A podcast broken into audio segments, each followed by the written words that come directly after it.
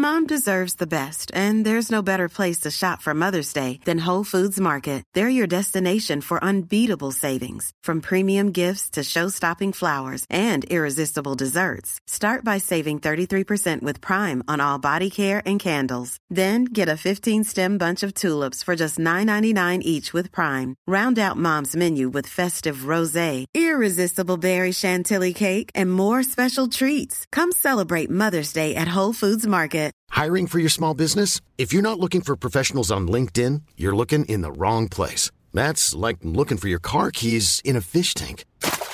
LinkedIn helps you hire professionals you can't find anywhere else, even those who aren't actively searching for a new job but might be open to the perfect role. In a given month, over 70% of LinkedIn users don't even visit other leading job sites. So start looking in the right place. With LinkedIn, you can hire professionals like a professional. Post your free job on linkedin.com slash people today. When you're ready to pop the question, the last thing you want to do is second guess the ring. At Bluenile.com, you can design a one-of-a-kind ring with the ease and convenience of shopping online. Choose your diamond and setting. When you find the one, you'll get it delivered right to your door. Go to Bluenile.com and use promo code LISTEN to get $50 off your purchase of $500 or more. That's code LISTEN at Bluenile.com for $50 off your purchase.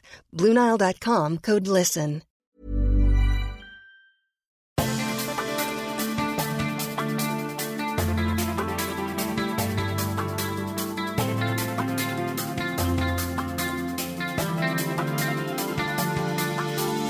Welcome to the Storytelling Lab, where we break down how to get to the heart of your story and the hearts of your audience to leave the greatest impact possible. And now, here's your host, a filmmaker and competitive storyteller, Rain Bennett. What's up, my beautiful people? Welcome to another episode of the Storytelling Lab, where we help you break down the art and science of storytelling. This podcast is a six second stories production. Six Second Stories is a video marketing agency that tells heartfelt stories to help you maximize your impact and inspire action in minimal time. Check out more about what we do at sixsecondstories.com. Oh my gosh, you guys. What's up, all my compelling storytellers? Guess what? It is our 50th episode of the Storytelling Lab. Now, I have a question for you. Have you listened to all 50 of them? Have you been with us since the beginning? Yo, this is so, um, I don't know what the word is. I mean, like, just crazy to me because we, we started this a, a while back and we were going to release every other week. And I had no idea when we launched the storytelling lab what it would what it would turn into. Um, I think we still have so much room that we can grow, but I'm just really proud of the work and the conversations that we had this season. You know what? I'm going to quote Jay Acunzo, who was a guest uh, this season on the Storytelling Lab. He was episode 44, if you haven't heard that one, and he is amazing.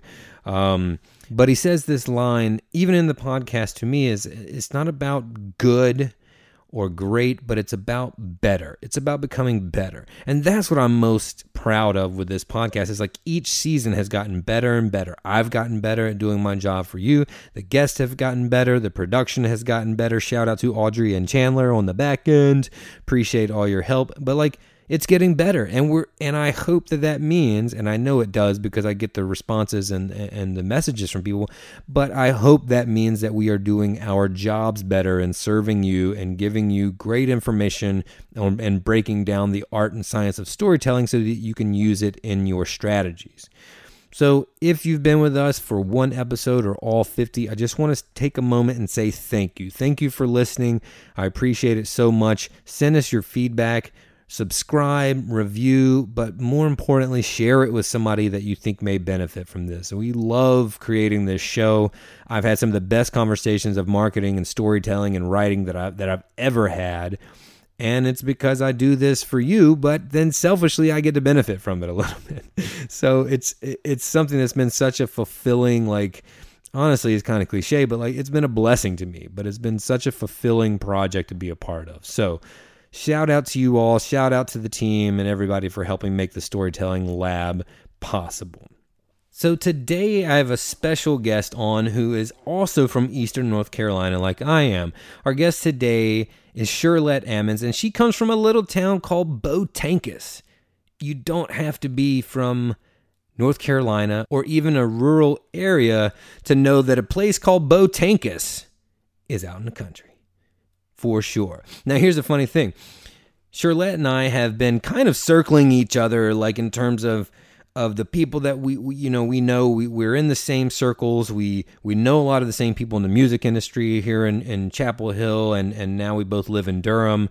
She works with a lot of my friends at markay media and i love the work that they are doing there. Markay, markay media is headed up by cynthia hill another Eastern North Carolinian who is creating great documentary projects, mostly about the South and food as as a part of the Southern culture. And I'm like, I'm I'm straight up envious of the work that they're doing. I love the work that they're doing, and I've followed Cynthia since uh, "Tobacco Money Feeds My Family," a documentary she made years and years ago.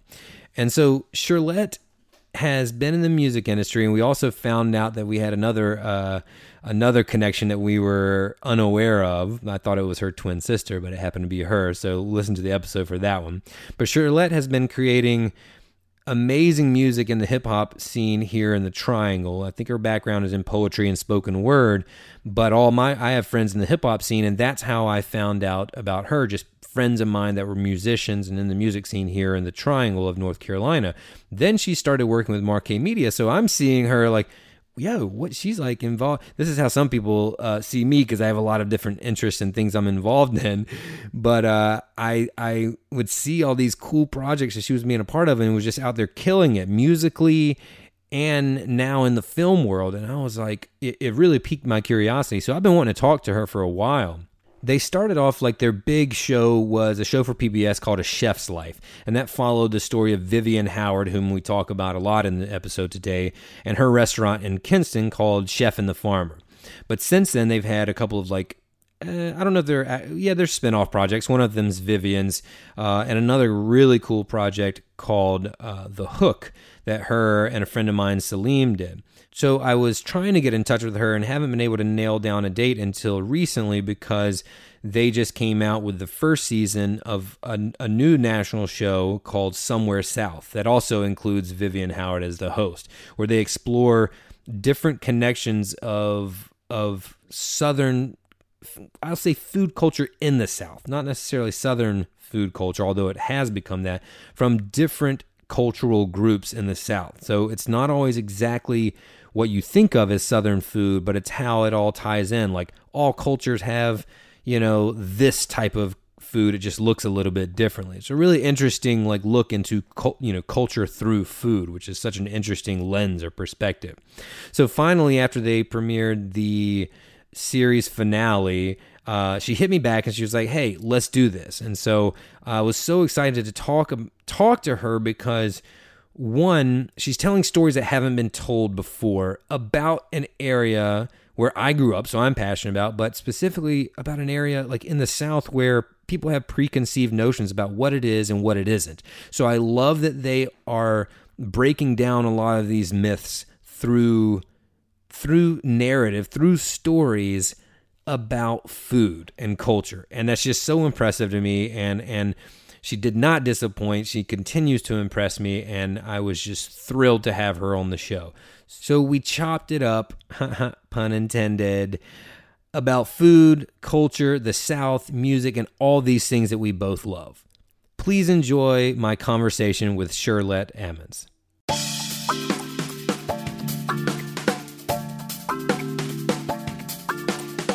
Welcome to the show. I'm glad we could link up finally. I know. I was trying to think about earlier today, like how we know each other. Like, so what? it's it's interesting. First of all, we we were like part of the whole, you know, big triangle family, Chapel Hill Durham family. Yeah. So I know that we we've always known a lot of the same people. But this is the question because I think it was your sister. Did your sister used to live uh, in Bud Matthews' old house on 15501? That was me. That, that was you? Yeah. Yo, that, okay. I thought it you was. You did not live in the other apartment. Listen, I I I own that house now. what? so listen, okay. I thought it was your sister this whole time. This is amazing. so right before you left, and, and if I was, it was like 2005 or something. Yeah, yeah. Me and my friend Adam, who's also a musician, uh, Yep. we, we moved in, and and honestly, I think we had like a month overlap. It was it wasn't very much because you and I didn't meet, but Adam and, and you did, I think, at that time, and you may know him now from from just being in the scene. But I thought that was your sister this whole time. Um, No, so, yeah, twin. My, I have a twin sister, and yes. she moved to Durham. Uh, probably four years ago, but that was me, and and uh, I had long hair back then. I that- do. I know because I saw I, I saw you. that's amazing. So yeah, so kind of like that's where I first heard your name. This is a long time ago now. Yeah, Um, but then you know I remained like my brother's a chef around town, um, and all my friends are musicians. I never uh, never was besides just little stuff at the house, but just being out like in the scene is kind of how I um, knew of you and the stuff that you were doing. I knew your music first.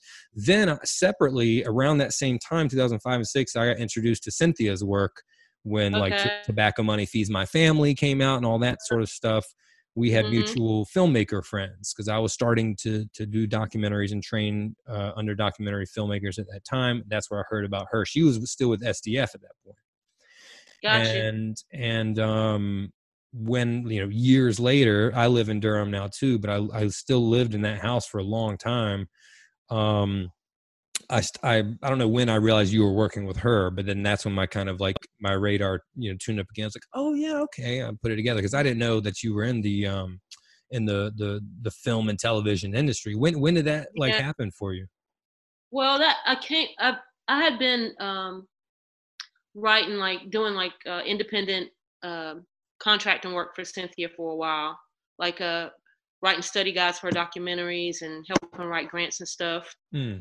But we met Cynthia and I met like uh, in at at Duplin Winery like years ago. She was showing Tobacco Money, and I was reading poetry as a part of this event they they Oh. had I was gonna ask and because y'all both from, lived in Durham, but we had never met, and so uh, we actually had to go back home to meet because she's from Pink Hill and I'm Right. from Botankus or Mount Olive, which is nobody knows Botankus except us. But um, where are you from in Eastern North so I'm from Little Washington, so a little little f closer closer to Pink Hill than than Botankus, but not far, right? And it's still the same vibe, and so that's what I, attracted me to her work. That's hilarious, and I, I I have similar stories like that with friends that like, um, well, you know, uh, Saleem and Ned and all those guys, Yeah. right? Yeah. So we all lived here in Durham, and we met randomly up at the Hip Hop Film Festival in Harlem when North Cac aired When- there yeah, because Yeah. I my film Raise Up had had won the festival the year before, and so I was back up there just like doing a panel or something with them, and I met those guys. And gee, I was I was like, yeah, we live like a mile from each other. How is this? that's the thing. It's, it's awesome, and It it's is crazy. awesome. at the same Okay, so that's that's really cool. So you met her just organically back home because that's one of the things I, Yeah. wa- I wanted to talk to you about was like how awesome is that that y'all are from like really close, you know, super small Yeah. towns.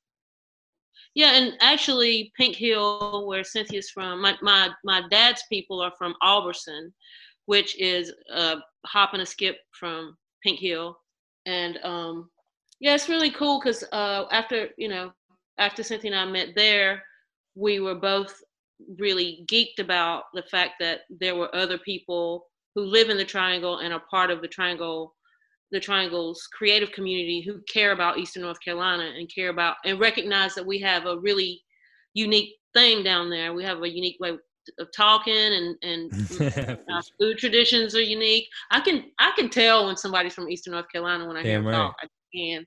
Yeah. Um, so yeah, we were just both really stoked about meeting some somebody else who cared about Eastern North Carolina. And then uh, when a chef's life got underway, between I came on between the second and third seasons, I believe. Um, Cynthia and Vivian and, and the team were having a kind of retreat in La Grange at Brothers Farm, and Mhm. Cynthia invited me to come down and just check check everybody out and introduce myself, but not with the the the intention of becoming part of the team yet. I think we were kind of vetting each other a little bit, checking out, Yeah, yeah. you know, sniffing each other out a little bit, and um, that's where I first met Vivian, and I was like, who is this little country chick? And it just reminded me of every, all everybody I went to high school with, and You know, it's like it just the familiarity of her voice and the Oh, yeah. she's telling. It's just like immediately clicked. So I love came, that. I And came I'm, on after that. I'm so proud of what you all are doing, putting those voices and those accents on a national stage because I feel the same exact way when I hear that that that little twinge of Eastern North Carolina. I'm like, what? And Yeah, so to, to, to yeah to see it on the screen just makes it makes my heart happy. What what like so you grew up there. When did you move away? When did you come up to, to this area? Yeah, I came. I came to Raleigh for school. Went to NC State. Me and my sister. I and did then, too. uh, uh, I think I might be a little wiser than you, meaning older, but um, yeah. And then just kind of bopped around the triangle, and I, and I fell into this like scene in in the triangle, which was like this burgeoning hip hop spoken word Mhm. scene, and that's you know kind of how I started getting into uh, writing poetry and making music and wrote a couple collections of poetry and it you know pretty much everything i was writing had something to do with eastern north carolina kind of harking back to those stories and those voices and um, the language and and the wordplay and you know growing up country growing up in the church all that stuff started to mingle in within the realm of hip hop and within the realm of poetry and literature for me. So let me ask you this uh what was it like? I mean what do you what do you take from growing up there? Like what do you remember from it? Because I, first of all i want to give you like a lot of credit because you know people people that kind of you know i hate this expression but make it out of that area meaning like there's a lot of our friends i don't even have to ask you if this is true for you that are like still stuck there in that same mindset and they're beautiful people but just like there's been like one narrative you know for their lives and and that's been kind of it. And so i'm always proud of people who like it's not most of the people that i know from eastern north carolina didn't like break into the hip hop industry and spoken word and like poetry and spoken word and and or filmmaking industries right? Right. um and so i'm always proud of that that that when that happens but i'm even prouder when there's not this you know detachment from those roots and trying to like run from it and be something you're not. So i love that immediately about you that like you never you didn't embrace that Right. so it's obvious to me that you still have a lot of passion about that area as do i so like what's your what was your experience what do you love about eastern north carolina what stands out that makes you want to tell the rest of the world about it Right. Well, I, I I grew up in a house that you know, um, my mom has uh, twelve brother had twelve brothers and sisters, so we all grew up in a house together. Me, my twin, a whole bunch of cousins, a whole bunch of aunts and uncles, and so I you know I grew up with like just tons of people all the time. So the only way to find any kind of respite from the fact that there were so many people was through your imagination. So you know, I, I think that kind of, you know, introduced me to writing and drawing and just some kind of creative outlets. But then, you know, I, I feel like you probably can relate to this. When you move away, somehow those those stories just kind of start to crystallize and become clearer, and uh, they have a different meaning because you're not like so physically attached to them. You're not as physically close to them, so that you. I feel like uh, when you move away or leave, even if it's only a few miles away, those stories start to to the wisdom of those stories and those ways of being start to kind of crystallize in your mind and you start to feel for folks who didn't have certain types of i call it make do wisdom like the type of stuff is not it, it don't translate necessarily to to financial wealth but this other non-tangible wealth that has i i, I feel inspired it inspires everything that i do i feel like it inspires my my sister's work she's a Mhm. farmer and farm advocate and um so yeah I, I i think that's the primary thing i took was like you know quite often the the voices that are not exalted quite often the voices that are in these really isolated places have have something very, very unique to say Mhm. You know i kind of feel you know an allegiance to that that it's kind of like our our duty to to put those voices out there yeah. Right on. Mhm. um what misconceptions are there about the south in general or like eastern north carolina? Like what's what's something that you people might say that you would defend you you know where you come from? Um hmm. You know what i'm saying? Well, I think the the stereotypes that we all hear about about the South. You know, like you know, you got two teeth and one of them's in your pocket, kind of vibes. um, this whole like uh, idea that you know we're not we're not smart and uh, you know kind of set in our ways and not willing to try new things or uh, that we're all uh, backwards in our politics and our belief systems um, you know which you know I, I disprove all those things just by showing showing up i feel like. Definitely. Was there were you already kind of headed towards film and television and writing? Like how did, how did that happen? Or was it that you met cynthia first and then it kind of evolved? Yeah i met i met cynthia first and i always like full frame i always went to full frame or uh, what was it before full frame? I can't remember the name of it with the d but anyways I, I always enjoyed going to films and and and particularly like independent filmmaking and filmmaking that felt more like uh, risk taking, especially in the documentary realm.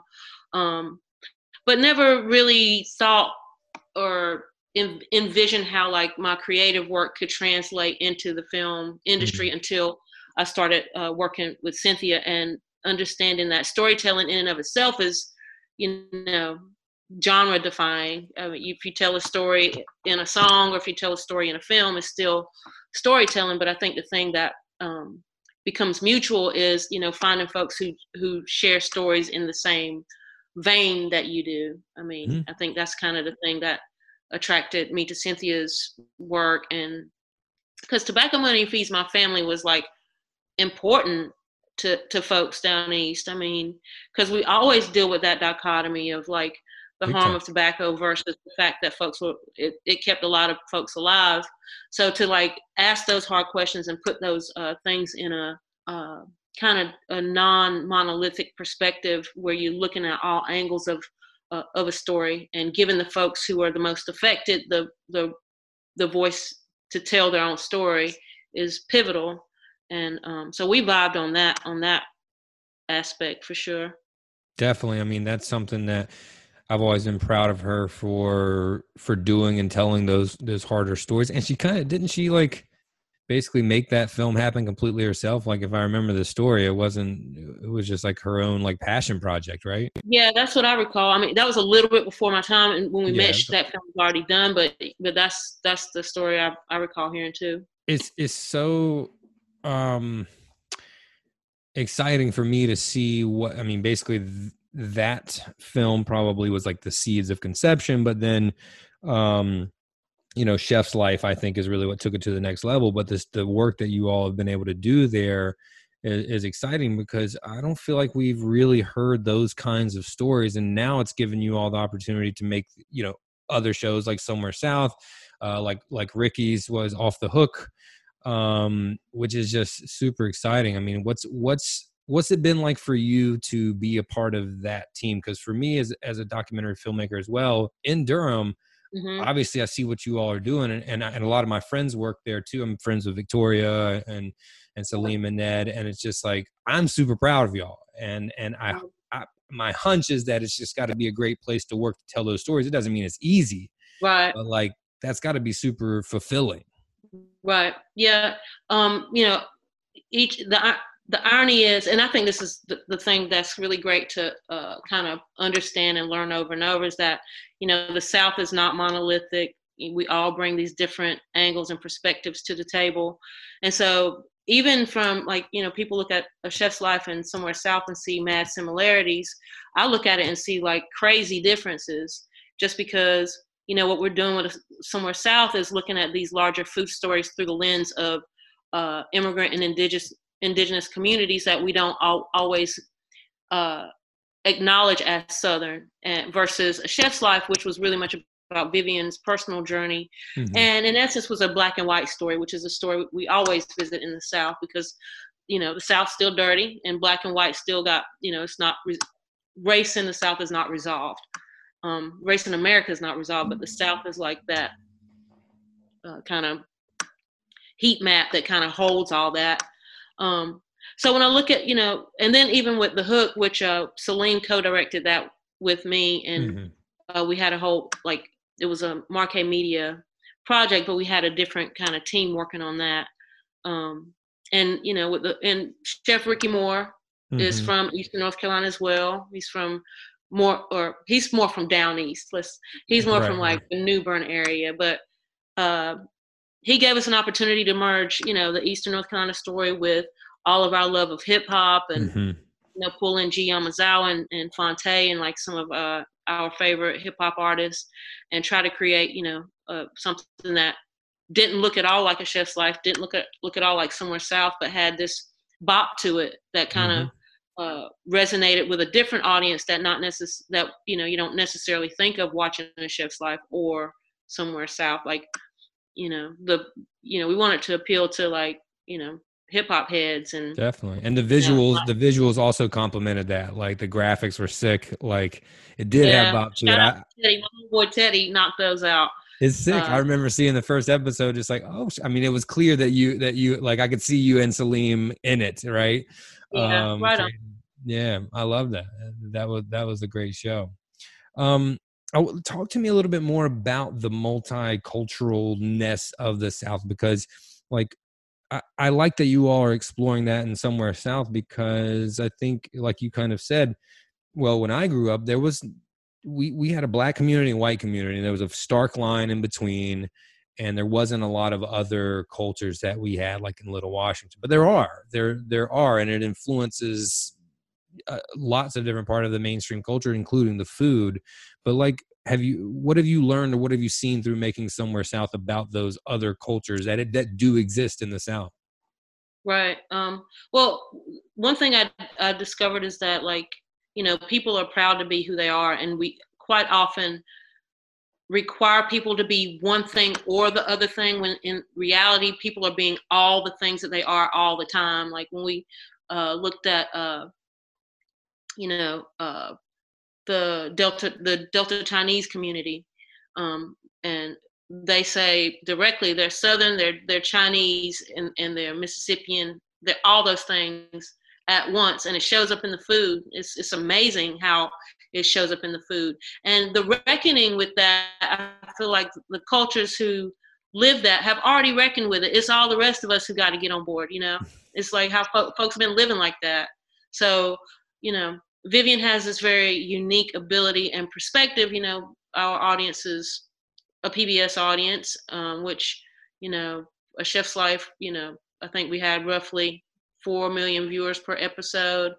And of that, say, I, I, I would hypothesize that most of it was like older white folks, you know. So Vivian has this ability to show this different version of the South to her people in a way that is inviting. Like, I don't think too many voices could have taken on that role. They honestly, me telling those same stories would not attract the same audience.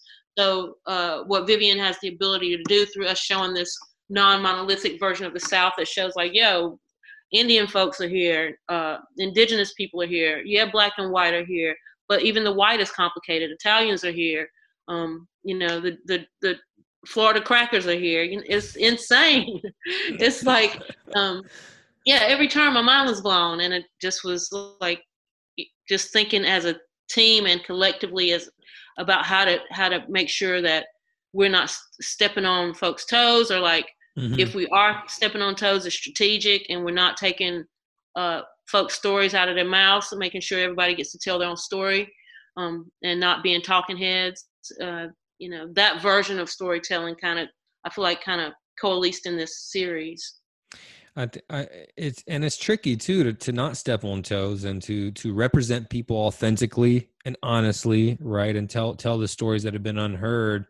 Um, but it's tricky down there to to to do that. It's it's it's almost like a tightrope walk kind of or a balancing act. So I think you, you yeah. guys did a good job. What what characteristics do you think Vivian has or possesses that makes her able to like bridge those gaps and kind of you know create those connections? Did you see anything specifically? Because that's that's empathy right? And that's what storytelling is is like how can i relate to this other person? And like what, what did she have? How did she what tools did she use to be able to like get this person to open up and share their story? Right. Well first she had a team and that like a part of our job as producers and you know this from your own work i imagine like our job is to kind of look find the stories find the folks and prepare vivian to walk into these rooms with respect and uh, to prepare her just arm her if you will mm-hmm. to be able to use the tools that she inherently has to make a make a engaging exchange vivian's a great listener mm. and she's she's funny and she's like uh, self-sacrificing and mm. she knows how to step back which i think is a key tool as a storyteller you know you're not always on the mic isn't always pointed towards you. I think the the best storytellers are great listeners and ask the right questions at the right time or know like to let silence just sit for a minute and not like overstep that in order to you know make it less awkward. Sometimes that awkward moment is the moment that needs to be created you know? Um so just like uh the ability to recognize that you know these are the tools that she rolls with as a host and as a storyteller and as a journalist and allowing us to do our job in supporting her in uh, making sure that the stories we tell are told in a way that uh, are told with integrity basically mm-hmm. I just want to plus one the uh, the bit about the silence, uh, the awkward moment could be the moment. I love that. I mean, it's so true. Uh, and yeah. I, a lot of times I'm leading workshops for people that aren't filmmakers that are trying to create video stories for their, you know, their social media or whatever. That's a tip that I often say is like, you got to get comfortable with that because oh, either the awkward silence, silence is the moment or after it passes, that person gives you the best line, right? But that's exactly. a hard thing to do because we want to throw them that lifeline, right? We want to be yeah. like, you know, we kind of give, you know, point yeah. to the answer. Um, so what what would be as a producer for for this show for Somewhere South? What was your job like? How would you all find the stories that you knew that you wanted to feature in the episodes? Mm-hmm. So first of all, shout out to Victoria and Andrea Weigel and um, our production team, uh, Un, uh, homegirl Un.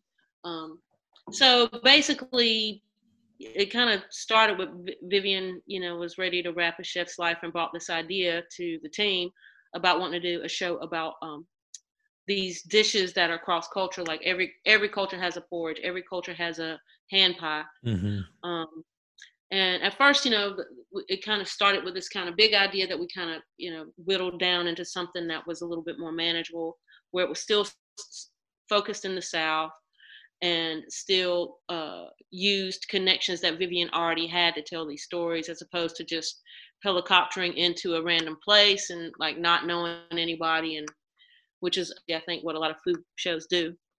Um, so then our job as producers was to kind of like uh, we started with a longer list of of uh, dishes, and then we whittled that down, and then based on the stories we could find just through through research and through people that Vivian knew and people that we knew as our, our own uh, production team. And then we divided those uh, those dishes up amongst the producers and appointed a lead producer for each dish. And um, so then it was the lead producer's job to do uh, the nuts and bolts research, find the actual people that we uh, travel with, and also look outside of North Carolina. We tried also not to visit the same uh, state more than once or the same culture more than once throughout the, the season. Um, and then we'd all come back together like a big think tank and like kind of uh, walk through the ideas that we we'd all come up with and and just bring them back to the table and then uh, plan to shoot from there. Mm.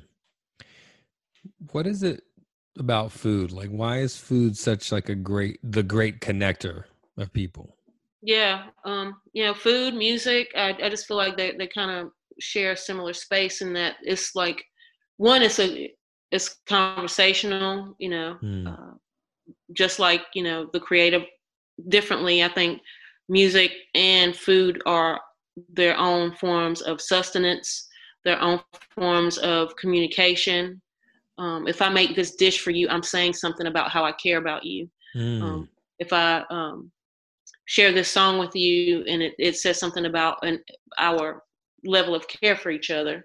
And um, to see you know how to actually focus on the way these food cultures intersect versus how we're different in this season was really interesting and actually you know kind of made me pivot a bit you know just from my own uh, southern black queer country all these things so i'm constantly focusing on difference.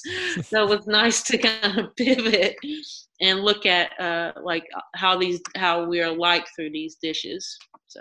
I think that's a great point and i think that those likenesses are there in, in anything more more than we recognize at times because it's just a little bit easier to to see the lines right? But if you if you step back a little bit you can see that it's they're overlapping lines a lot of the time. I don't yep. Yeah i think that's a great way to a great way to put it like uh, and i love how you explored that through you know every culture has a hand pie every culture has some version version of this i think that's really important. What if through this through the hook through chef's life like what are some things that you that you've learned that maybe you didn't expect? You kind of alluded to one already or just like look i'm i'm understanding it's not so much about the lines or i'm used to seeing differences and this helped me what other what other lessons have you learned about storytelling about people about the south because all of these projects you kind of dove deep in into it you know mm-hmm. well first of all everybody has a story and every story is valid everybody deserves the opportunity to share their story. Um, and quite often, our well, all of the time, our stories are not our own. You know, our stories are part of many other stories that we've collected over time, and they weave together. You know, um, generational stories. Quite often, you know, as a Black Southern uh, storyteller, uh, I recognize that quite often I'm, I'm in the position of telling stories that have never had the opportunity to be told. Like like legitly like people were killed and, and maimed and hurt and you know for uh, for speaking out and um so i don't take lightly this this platform and this privilege i have to be able to share stories of people who are quite often underrepresented or whose stories are unsung. So um, learning learning the value of that and learning that um, and you know it's probably about aging too and getting wiser i hope.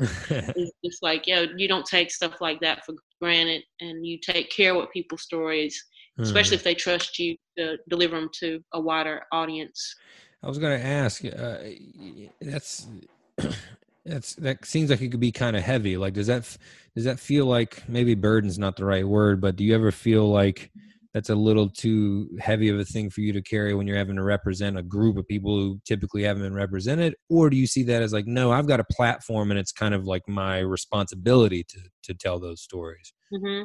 i have a role. I, I think um, you know I, first of all i try not to represent myself as the voice for a right. you know a body of people i have this ability and this vantage to tell this this version of this story like i think about miss lily a lot you know from a chef's life. Anybody who knows a chef's life knows Miss Lily and her personality.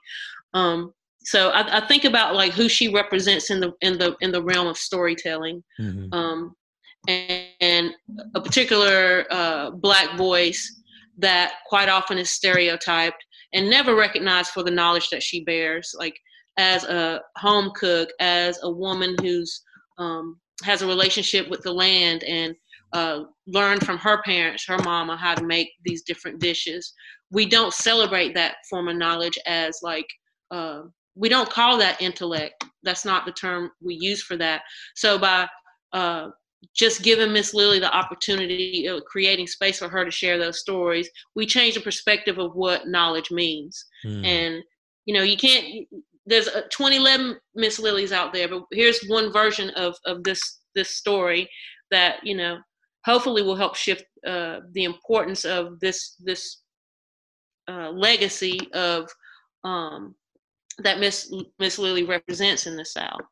So yeah, you can't tell them you can't speak for everybody, but you can just showcase different voices that hopefully help shift the larger understanding of uh, of a people.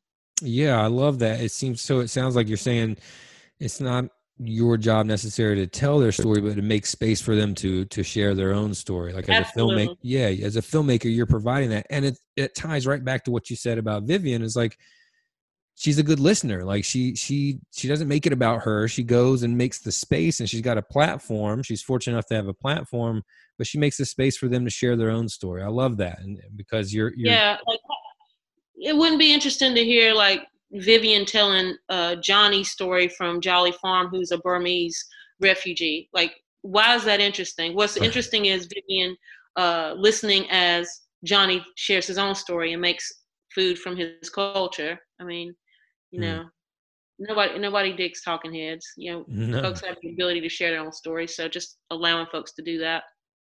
Absolutely. Um, so what's next? Like, what do you? What kind of stories are you focused on or burning inside of you that you want you want to tell? You guys have done some great work in the food space. Um, you know, where where do you want to take this from from here? Well, thinking about that a lot. You know, uh, I guess like everybody, trying to figure out.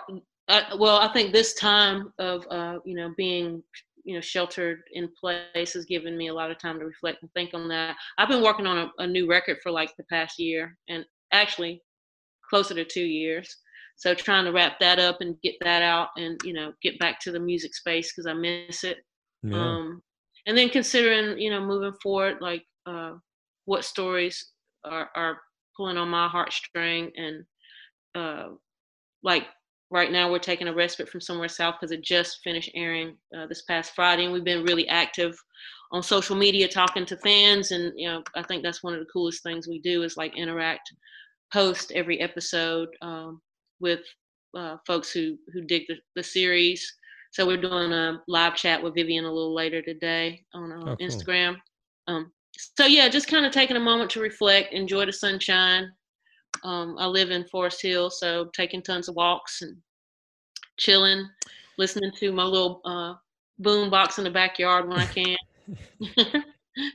Let me ask you a question because a lot of the people that that I serve and that I help uh, in my audience are kind of beginners, you know, in their storytelling journeys. We'll say, and we're in this great place that you know anybody can put together a decent video story or a documentary if you will or you know or share their stories through imagery right? Through mm-hmm. through, through video.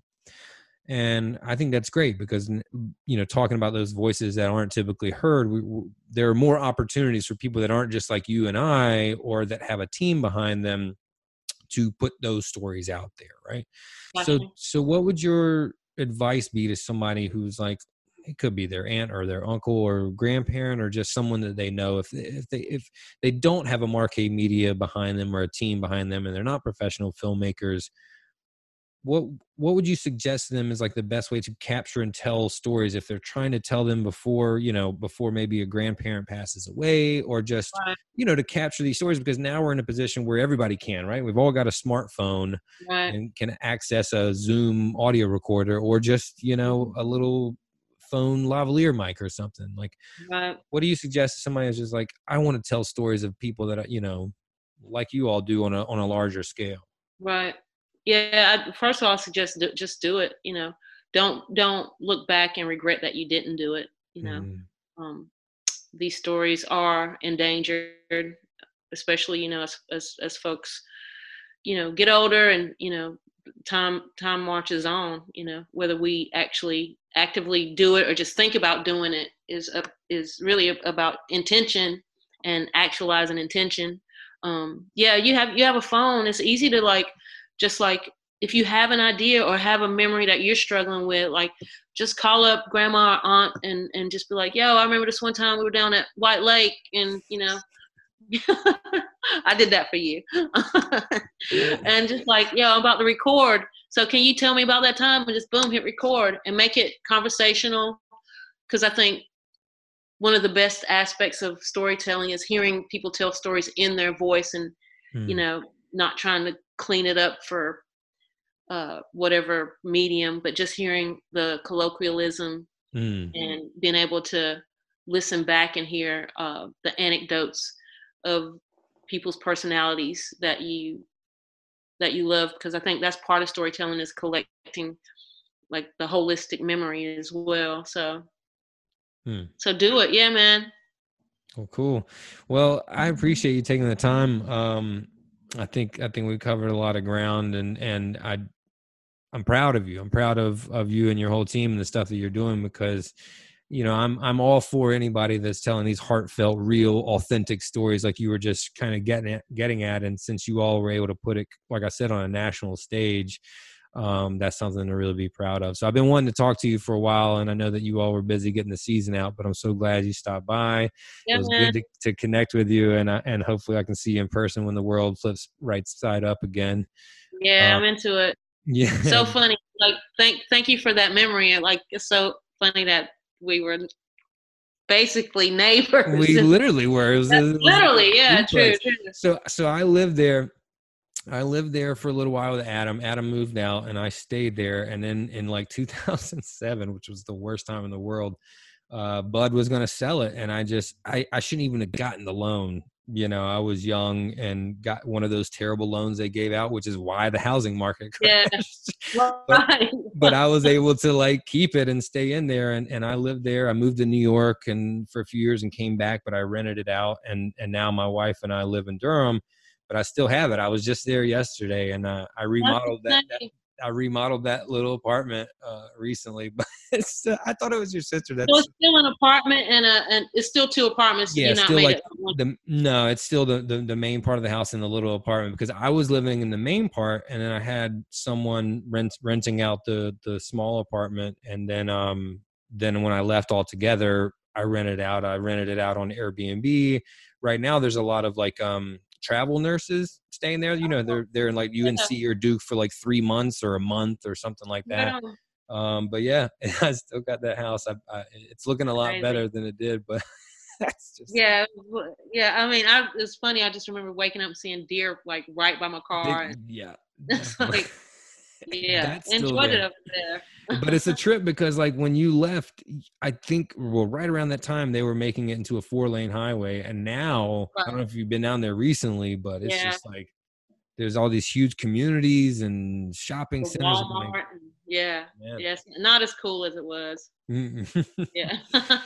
all right. Well, I appreciate it. Have a great day, and uh, we'll you see. Too, you I appreciate you. Keep me informed of, of when this is popping off and yeah i'll send it to you probably um if not this next week the one or two after and we'll send you um uh we'll send you the link but I, we also make a lot of like you know promo videos and little teasers. I'll just tag you in on instagram and stuff and you know share them if if you got them but have fun at the um at the little event that you all are doing tonight. Word. And, uh you know hang in there. Hopefully we can get back in production soon yeah, you too, man. Wishing you the best. All right. All right. Mm. Peace. My name is Rain Bennett. Thanks for listening. If you enjoyed that episode, do us a favor and subscribe to the podcast. If you're already a subscriber and you're enjoying the show, give us a review and let us know the value that you've gotten from it. We love to hear from our listeners and learn about the benefits that they're getting from the show. That's what fuels us and that's what fuels the show. And if you've already subscribed and you've already reviewed it and you think there's someone else that would benefit from listening to this show, please, please share it with them. The more we grow, the more we can help you grow, and that's what we're here to do. Join us next time on the Storytelling Lab.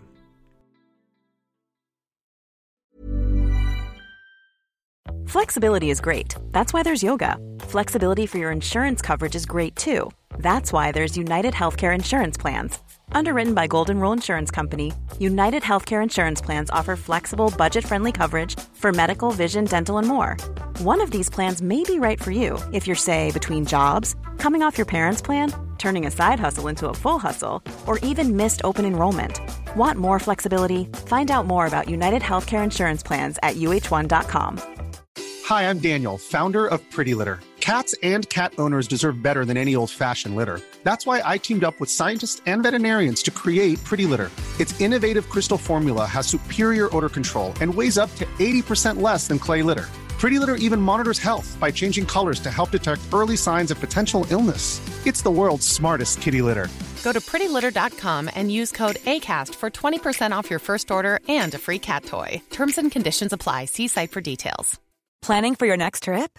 Elevate your travel style with Quince. Quince has all the jet setting essentials you'll want for your next getaway, like European linen, premium luggage options, buttery soft Italian leather bags, and so much more. And is all priced at 50 to 80% less than similar brands. Plus, Quince only works with factories that use safe and ethical manufacturing practices. Pack your bags with high-quality essentials you'll be wearing for vacations to come with Quince. Go to quince.com/pack for free shipping and 365-day returns.